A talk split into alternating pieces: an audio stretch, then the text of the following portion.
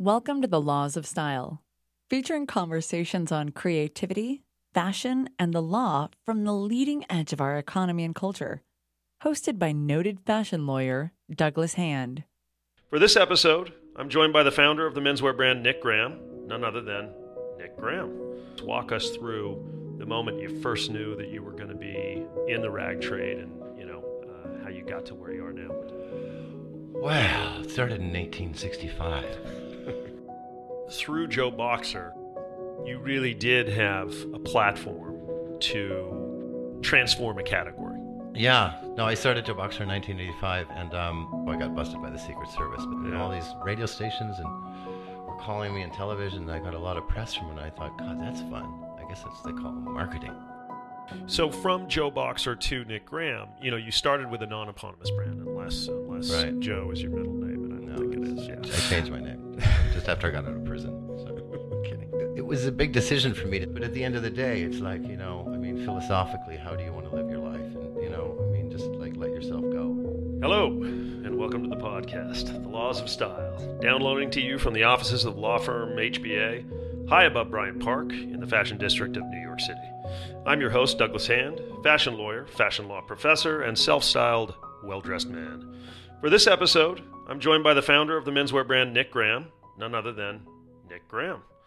Thank you for joining us this morning, Nick. Thanks, Doug. Good to be here. Yeah. You are a very stylish man, by the way. Well, thank you. You're the most stylish lawyer I know. Uh, that's uh, on this block. Yeah, on this Um, well, so Nick, we're not only neighbors uh, here on Bryant Park, but um, you know, you and I have discussed uh, your uh, your long standing in the industry, starting um, as one of the the great rags to riches stories uh, on the planet. Started with ties, um, like uh, like Sir Ralph Lauren.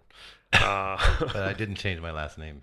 Different. that, that's true. Well, we'll get into that. Um, you know, from there, that that business uh, became Joe Boxer, and um, that was a, an incredibly successful business that you ultimately sold um, to start your own eponymous line uh, of menswear. But um, you know, that's at a very high level. Just in your own words, walk us through the moment you first knew that you were going to be in the rag trade, and you know uh, how you got to where you are now with the Nick Graham brand. Well, it started in 1865. um, you know, uh, uh, let me, how do I? You, uh, how I actually started to sew, which is kind of the responsibility of all this, is I grew up on a farm in Alberta, in Canada. That's in Canada. That's in Canada for all the people who don't look above the line. Uh, and um, and and I wanted to. Um, um, there was a girl up the road at the other farm, and I, I thought she was really attractive, right? I thought This is like a Steinbeck novel. it's right? totally. and I thought it'd be so cool to actually make her a dress. Like I had no, I mean, this this woman I I knew on my farm was a sewer. She sewed, and so I thought, okay, so I'll make this girl a dress. So I went and saw, I bought a sewing machine at a church auction, Okay. And um, taught myself how to sew, and uh, Wow. and got her the dress. What uh, what happened after that? That's that's for Did seal the deal, or that's in the book. gotcha? Okay, that's in the book. anyway, but I, you know, I was always always intrigued by fabrics, and Mm-hmm. I don't know why, but um, just you know, style in general. Mm-hmm. Um, it's funny because my mother, she used to date Rex Harrison, no Noel Harrison in England. She's from England, Okay, and in their drawer, we share that in common. My Really? mother's English as well. Well, Uh, she didn't. she didn't date Noel Harrison. Right? any of the Harrisons. Anyway, as far as she dated him in the fifties, and uh, she had she had six of his scarves. For some reason, she kept six of his scarves, and I found them one day, and I thought these were so cool. So I started wearing scarves, and then style, and then Yeah. just kind of evolved into that. But So you started with neckties right, in terms of just in commerce. You Yeah. Know? So um, you know, boy from Alberta uh, winds up in San New York Francisco. City, moves to San Francisco. yeah, I okay. went to San Francisco in 1980 um, when I was two years old, Okay. and uh, I'm kidding. and started a started a neckwear company uh, called Sum, and um, um, ran that for a couple of years, and then uh, actually we sold them to Macy's, and the and the buyer's assistant was getting married, and she goes, you know, I'd love to get him a really fun uh, wedding gift. So I said, well, I'll make some underwear. So I made some very very special underwear for him, and she loved them. And also, I needed underwear at the time, so um, that's how Joe Boxer was born. Wow. And then through Joe Boxer, you really did have a platform to not only transform a category, because Right. let's face it, before Joe Boxer, that was a very dull category. Maybe less so for women, but you know, for men, it was just a mindless, thoughtless commodity. Yeah, no, I started Joe Boxer in 1985, and um, at the time it was super duper dull. And I went actually to Europe, and there was a couple of you know underwear lines that I liked. I thought were fun in terms of their prints and patterns. Um, I actually was thinking about importing them, but then I thought, oh, I might as well just go to the fabric store and do it myself. And I did. Um, and we started, just, you know, starting to print our own patterns and stuff, which is how I got busted by the Secret Service. But that's another point because I was busted for counterfeiting for printing hundred dollars. Right. You didn't. You didn't change it to monopoly money. You went straight with okay. No, and they came to my loft in San Francisco, and literally at six thirty in the morning, and came in and confiscated my underwear Wow. and all my printing equipment. Yeah, yeah. It's Anyway. too bad that was before social media. Well, actually, what happened is I had a friend at- the San Francisco Chronicle, Okay. and I told her about it, and she put it on the front page, Wow. just a little snippet, Yeah. and it just went national, and Yeah. all these radio stations and were calling me on television. And I got a lot of press from it. And I thought, God, that's fun. I guess that's they call marketing. Right. Right. So I guess that's Guerrilla marketing. Guerrilla. Yeah. yeah. Well, and you know that has been um, that that's been part of I think the ethos of the Nick Graham brand as well. Right. Maybe right. not gorilla, but um, chimpanzee. Smaller. you know, thinking outside the box, right? So, um, you know, I remember the the Men's Week uh, fashion show I went to where you had uh, you had an astronaut walking Yes. down the runway. Uh, you had Buzz Aldrin, Yeah. um, and uh, my son, who you know used to want to be an astronaut, as I guess we all did. Did he come to the Fun. show? Yeah. He didn't come to the show, but uh, I showed him images, and he thought I was Right. very cool Right. for uh, being able to shake a you know a Yeah. Buzz Aldrin's hand. Um, how do you think about your shows, um, your press moments, because they really are special in a Right. time where everybody's trying to create special. Well, you know, I mean, I should look at the stuff we did in the '90s. Dating myself again, um, but we, we we were doing social media before there was social media in a sense, and I'm not like. But I mean, you know, I we did. I, I remember doing this event in Times Square with Richard Branson in 1994, where I was dressed in drag and he was dressed in uh, as a as um, Prince Charles, and we got we got loaded into the bucket of this crane, and uh, rose. You know, we were 200. We're taking 200 feet above Times Square, and we were throwing underwear down with bagels attached to them as little um, parachutes, and with a full-on uh, bagpipe band, and you know, and then we married a why couple not the Times bagpipes, Square. right? You know, I mean, I, I put their our, our our URL on our underwear Alaska in 1991. Okay. Wow. Um, so um, I, I don't know. I just kind of make this stuff up. I mean, with the Buzz Aldrin, for instance, I've, I've met Buzz years ago, and I decided for fall of 17 or 18. What year are we in? I can't remember. it's 18. It's almost over though. fall of 17, I decided to do the collection called Life on Mars, which is because I'm a, a space spaceaholic. Um, and you're a Bowie fan. big time Bowie fan. And um, so we decided to do Life on Mars, and it, it kind of was this perfect storm of. Um, I got my friend from the uh, planetarium at the at the Rose Planetarium, the Museum Yep. of Modern, Natural History, to come down, and we just had these gigantic projections of of Mars, and then we had Bill Nye narrate this flight to Mars. So we took you know a thousand people in the room. And flew them from New York to Mars and landed there, and then we did the show, and then at the end, Buzz Aldrin came out, which Yeah. you know, he's this. Never tell this to Buzz, but he was the second man on the moon. but he, when he says he's great, he says, "Yeah, but I was the first man to pee my pants on the moon." That's what he says. I'm serious. Well, and it doesn't go down, right? It just sort of floats around in the suit, I would imagine. But but that show was. I mean, we got uh, like 1.2 billion impressions on that show. Wow. It was it was remarkable. Um, and we self-produce all this stuff in house. We don't use any agencies or.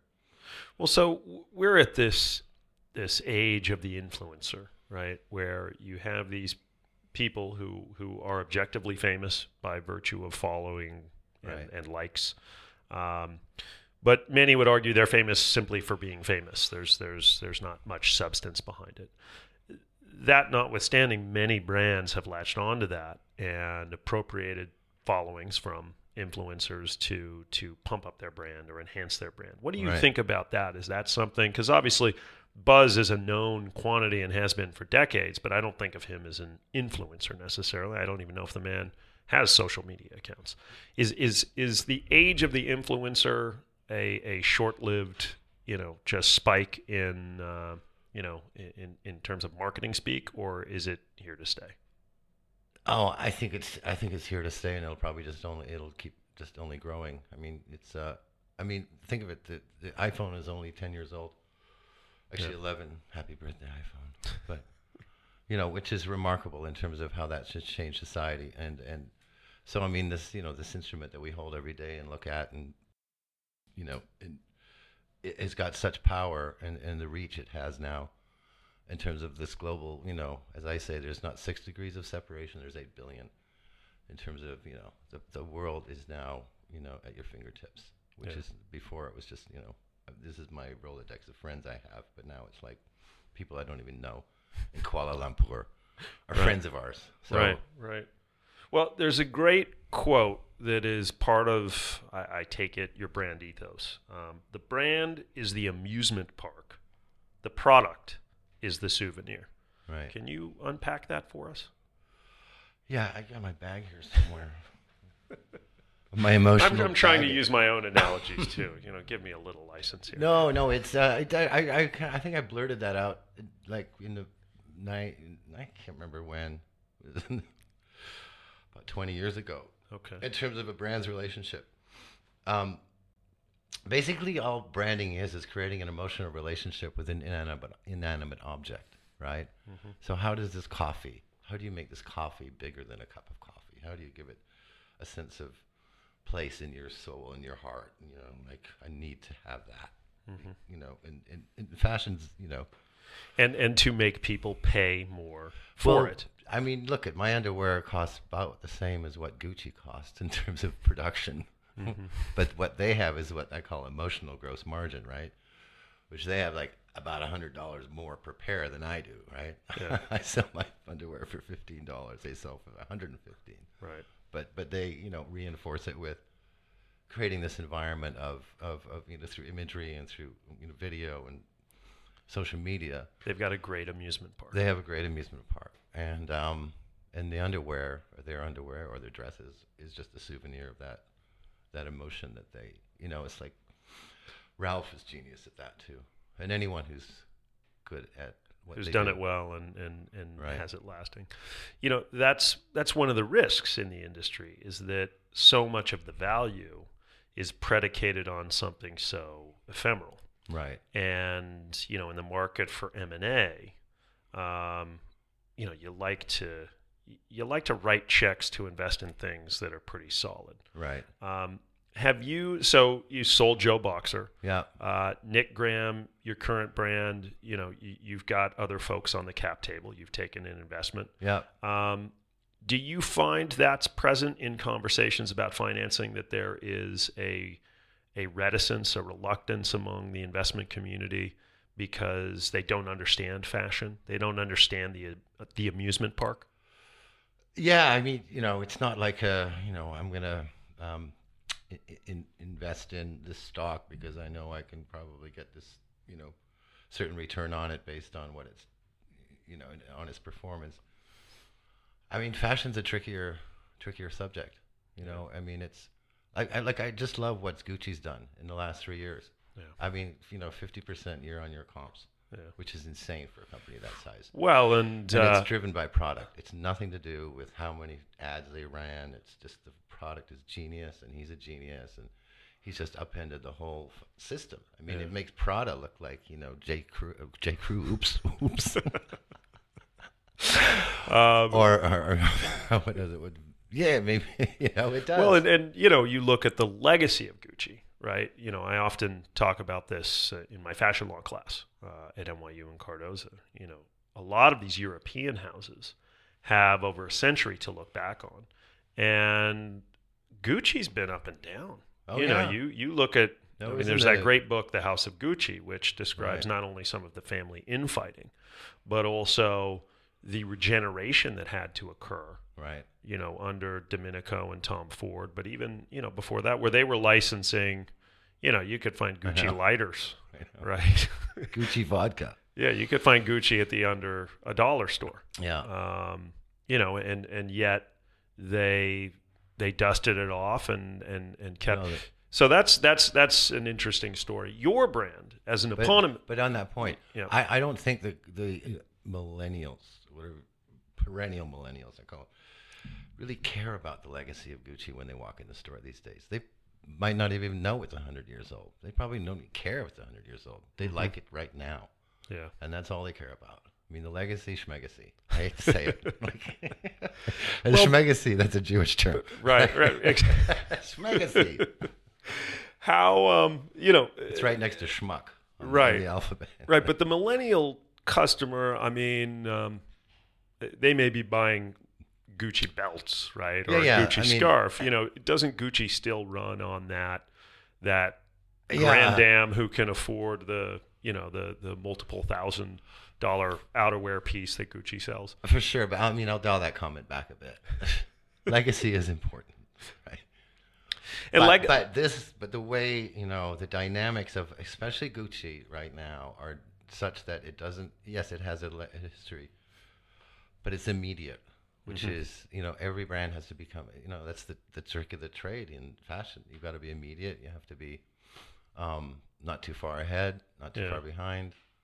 You know. Well, and Gucci, I think, has really properly toed the line between appropriating too much from other sources, right, right. um, and kind of looking like they're chasing shiny objects as opposed to leading, Yeah. right? Doing things that seem a little unhinged Right. until they are very successful, and then you go, aha, Yeah. another brilliant move.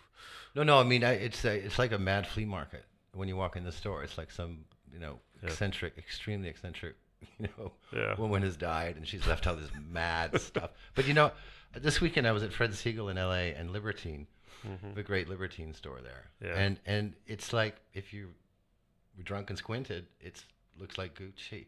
So and Libertine's been doing that for Yeah, 20 years, and I love Libertine. Same same kind of sensibility. likewise. And Fred Segal, you Yeah. know, another. Uh, w- was it the Sunset store? The yeah, new- yeah, yeah, yeah, with John uh, Frierson. Okay. who's done an amazing job with that Yeah. store.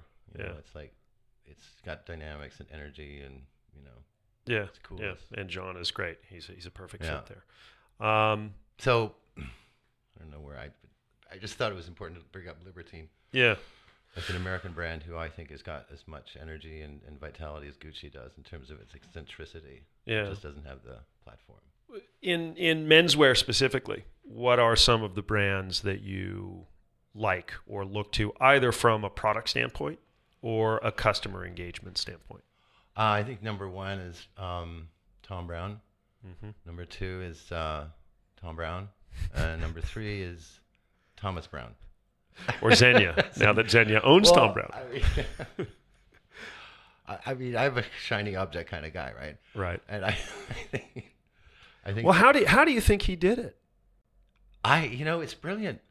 I mean, especially just since he got a half a billion dollar market cap on that Right. company, which is, I just am so uh, uh, admire Thom's, you know, sticking to, Right. sticking to sticking to his knitting, and uh, You Because know, that product is undoubtedly very well made. It's it's very well made. It's very expensive, but um, again, you know, brand is amusement park, product is souvenir. No one does a show. An American designer, no one touches what Thom Browne does in a show.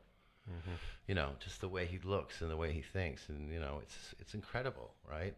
But Yeah. you know, people aren't buying those those, those things Right. that make you look like some, you know, animated Japanese doll. Yeah. They're buying the suit, Right. right? So Right. You know, that's the again, that's the souvenir of that large Japanese doll. So, Well, so back to eponymous brand, right. um, which you're at the helm of one. Tom just sold one, um, and and back to the M and A market and, Yeah. and risk analysis. So, you know, putting aside just the ephemeral nature of of goodwill, when you have this other component, which is the individual founder designer, Um, and you have the risk factor inherent in that person just being an individual out in the world. And let's face it, if they're a designer, maybe an individual who you know likes to do somewhat crazy things. I think of you know Galliano and you know his particular rant in Paris years ago, right? Excuse me. Um, I, I think even of uh, more recently Donna Karan who has long since sold her brand. It's been sold from LVMH to G3. Um, but when she made comments in support of Harvey Weinstein, Right. in uh, the the sort of apex of of, of, of that drama being part of Right. the press and, and part of the discussion. Um, I believe several major retailers dropped the line, and Donna herself is not even on the cap table anymore. Yeah, yeah. You know, it was No. G3 who absorbed that pain, Right. but this founder who is still associated with the brand could have an impact on the brand. No, look at. I think that you know that's. Uh, I I don't know. I mean, that is what it is. It's like you know, you get you get a, a golf star to promote your you know, Right. accounting firm. Right. You know yeah. what I mean? No, fair enough. and, and things go sideways. I I mean, it it can happen. You know, but but I mean, uh, I don't know. So from Joe Boxer to Nick Graham, you know, you started with a non-eponymous brand, unless unless Right. Joe is your middle name, and I don't no, think it's- I, Yeah. I changed my name just after I got out of prison. Sorry, I'm kidding. I'm kidding. but um, do you feel that that your rounds of investment and as you contemplate the future for Nick Graham and a, and a potential liquidity event or Right, further right. financing is fraught with more difficulty for you, putting your investor now to the side, just for you as the individual because it is your name and No, no. There's certain there there is you know. I mean, I, I it was a conscious and you know, it- it was a big decision for me to say I'm going to call this my name. right. You know, um, but you know, it, it it's you know, it actually just is. It's actually it's a it's a responsibility. You know, I, I take it very seriously, and um, but it's I, I look at Calvin or Tommy, right? In terms of you know, Calvin's out of the business. You say Don is out of the business. Tommy's out of the business. I mean, you know, however however long we live, if we have eponym, eponym, eponymous, eponymous, that sounds like some fruit from like Southeast Asia. Oh my God, I got this beautiful eponymous today. I like eponymous with my yogurt. exactly. I like my yogurt in eponymous. You in- in a bowl of eponymous. Right. Tommy's not out of the business. I mean, No, Tommy- no, I mean, but you know, in terms of in terms of he's built the amusement park, right, and right. you know, there's the souvenir, and he's, you know, but it's it's it's I don't know. It's just it, it is what it is. I mean, but, um, I, I don't know what to say about it. You know, yeah, well, that's that's fine. because it just it's uh it's a, it's a reality that you you deal with, and um, you know if you if you sell the business and your name goes with it, that's something. yeah You yeah know, it's just part of the consideration, and um, you know, I I, I don't. Um, no I mean I, I love look at, at the bottom I love what I do. I love getting up every morning and mhm. thinking up some new stuff to make, create, lining of a blazer, Yeah. um, you know, whatever it is. It's just that's that's what I got to stick at and, and, and continue to do. And, Well, and you you put yourself together very well.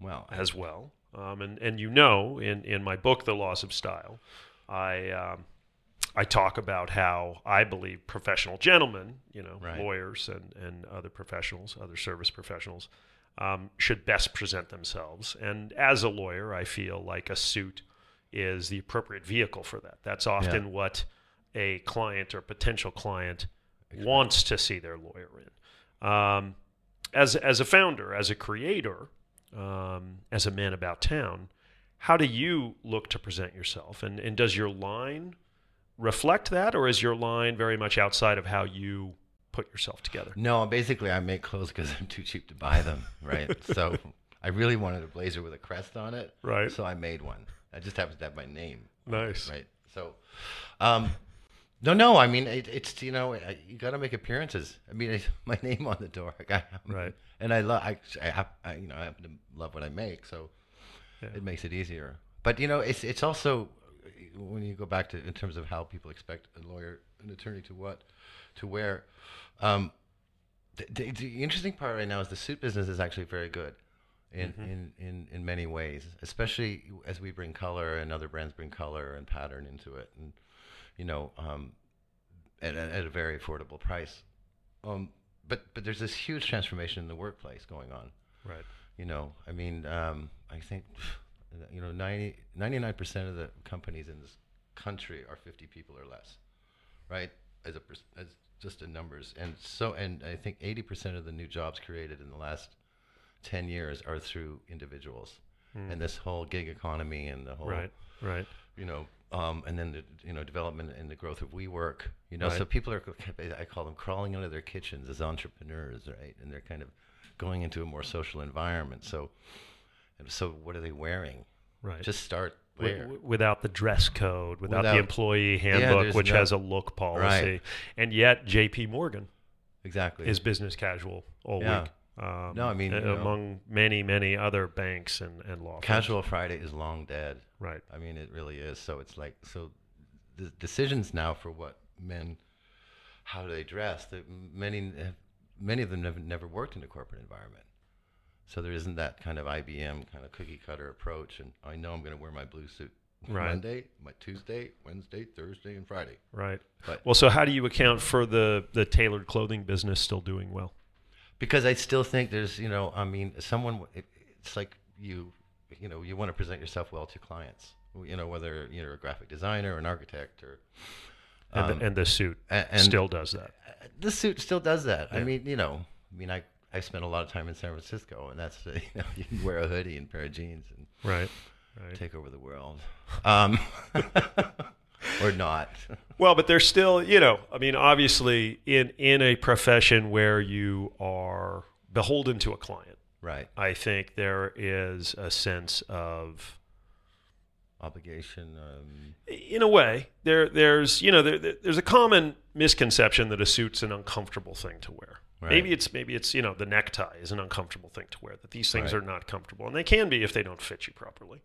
Um, but we know they can be very comfortable as well. But I think there's something to to dressing up for your client and looking, you know, if not it shows, uncomfortable, it shows respect. it shows respect. It Right. shows respect for the work. It shows Right. an attention to detail as Right. well.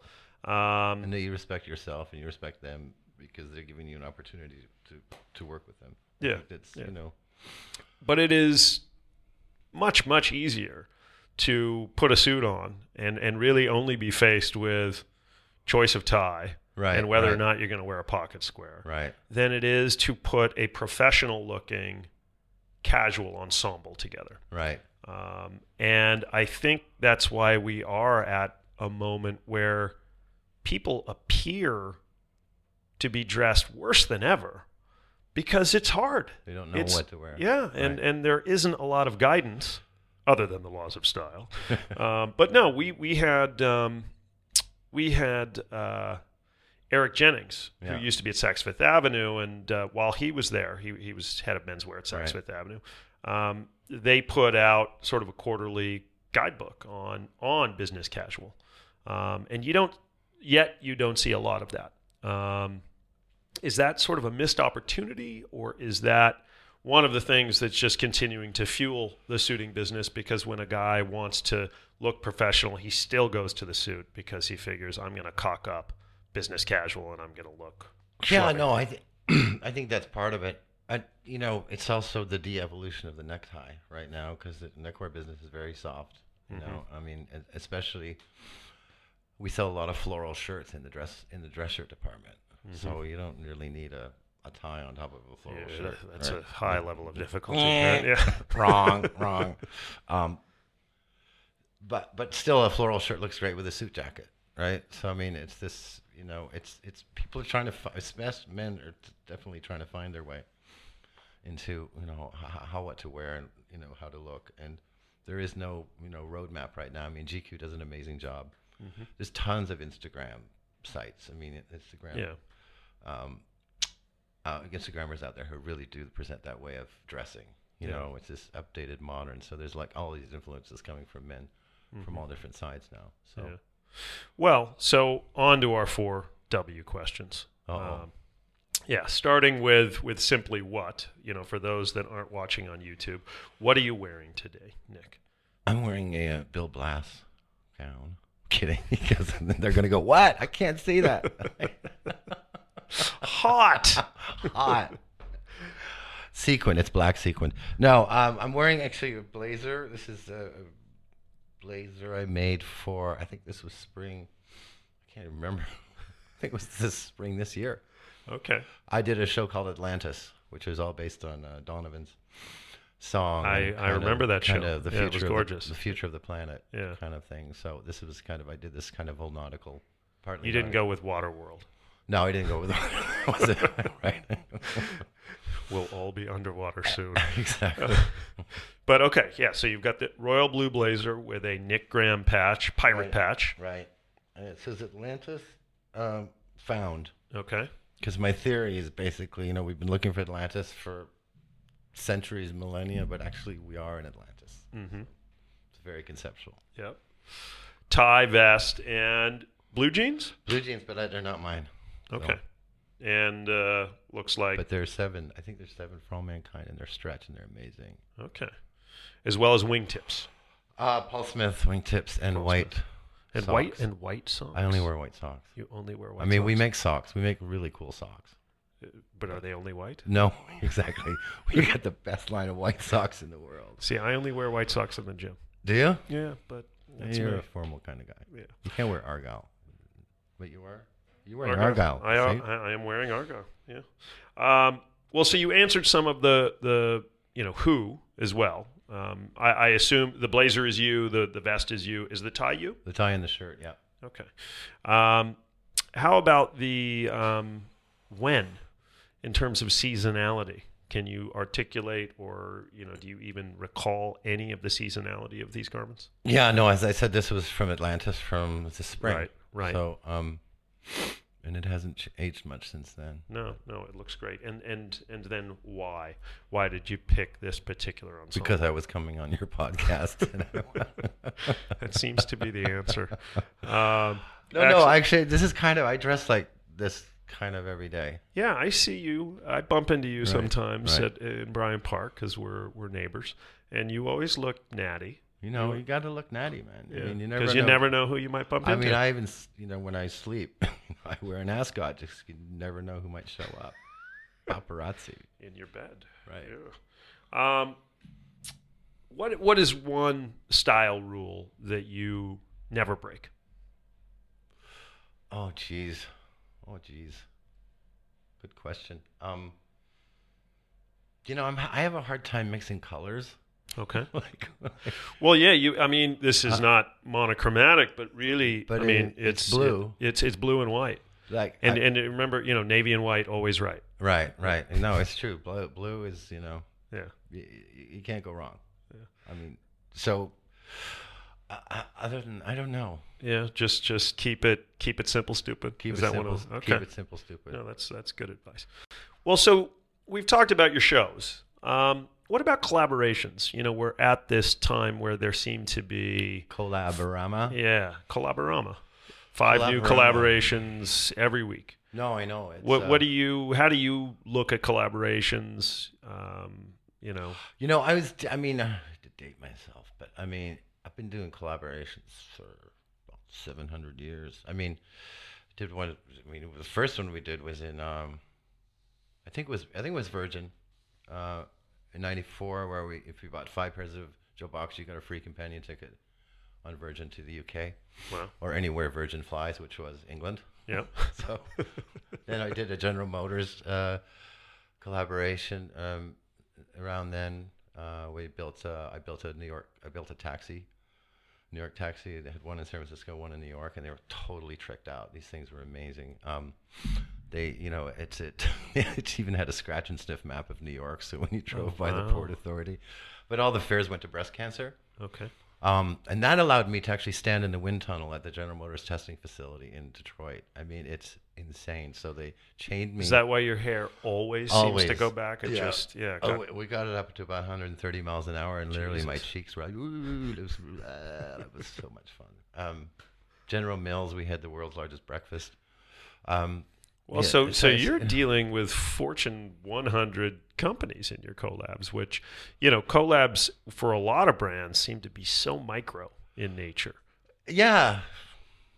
No, I mean we just I, I, I we just did one at, at the last Men's Fashion Week with Cadillac, um, which which was wonderful because um, you know Cadillac is Cadillac House, which is amazing, and so they they called and offered you know do your show with us here, and so I went down and I was doing. I mean the theme for spring next year is 1969, which is basically the year of the Apollo 11 and, and Woodstock, and I mean it was as I say it was when it was when America, America's right brain and left brain were working overtime. Right. Because there was Woodstock on Right, one side right. and Apollo 11, and it was this powerful, powerful year. So I went down anyway. So I went down and looked at Cadillac House and, and loved the space. And, you know, and they had a car in the lobby. And I said, Do you have anything a little more modern looking? Of course, is there XT5 or something? Right, Like, right.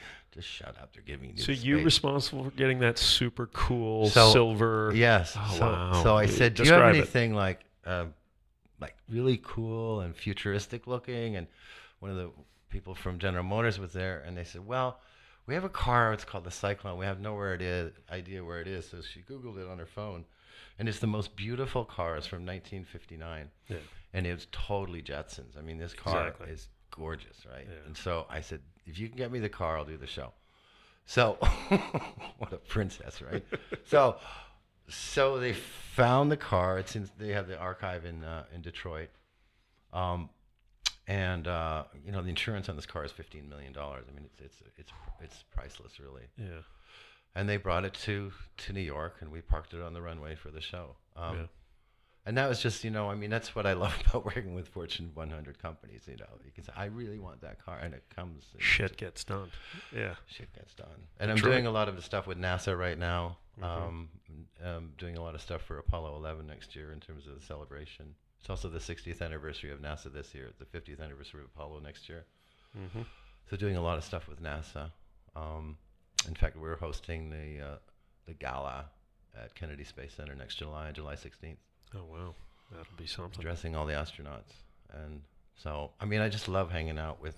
I mean, I kind of pursue these things just because I like them. I mean, I don't really know if NASA is a marketing strategy, but just, you know, I just kind of follow my heart. You know. I mean, it's it's a wonderful thing to Yeah. have created a life and a career for yourself where passions in your life can be things you fold into them. I mean, I look at my life and my career, and Right. to be a lawyer focused on the fashion industry is not intuitive, but it's something I'm passionate about. clothes out of and, and you get great clothes out of it. Um, No, no. I mean, I'm actually working on a book right now called um, "If You Don't Ask, the Answer Is No," and it's kind of taking my experiences over the over the you know the last many years and kind of you know and a sorting them out in terms of what they did and how they happened and why they happened because they wouldn't have happened if I didn't ask. yeah. Because if you Don't, don't, ask, don't get. don't get. And um you know I, it's, it's really fascinating. But it's also it's a much more it's a kind of a i call you know this is a pitch session. It's like richard branson meets tony robbins right? It's a it's a really funny book with all these amazing crazy A lot of anecdotes from your life. anecdotes. But at the end of the day it's like you know i mean philosophically how do you want to live your life? And you know i mean just like let yourself go and kind of you know if you're hesitant about something just maybe just ask Yeah. right don't oh they'll never call back or, oh you know they're fucking, i'm crazy you know but, Yeah. but maybe you are crazy so what Right. What's your writing process? When do you write? Do you take big blocks of time off, or is there a set time each day where you say, I'm going to get 200 words out? yeah I, no, I write in the morning early like five Okay. actually i don't the way i do it is i dictate to siri okay. And I start with Siri, and then uh, I dictate it into an email. but you can get chapters done in like an hour. Yeah, that's nice. And Pl- then they- plus, I mean, just in terms of, of the flow of words, that's, Yeah, that's an interesting a, way to. it, yeah. it creates a different kind of cadence, Yeah. as it would, rather than text. And then I go back and edit it.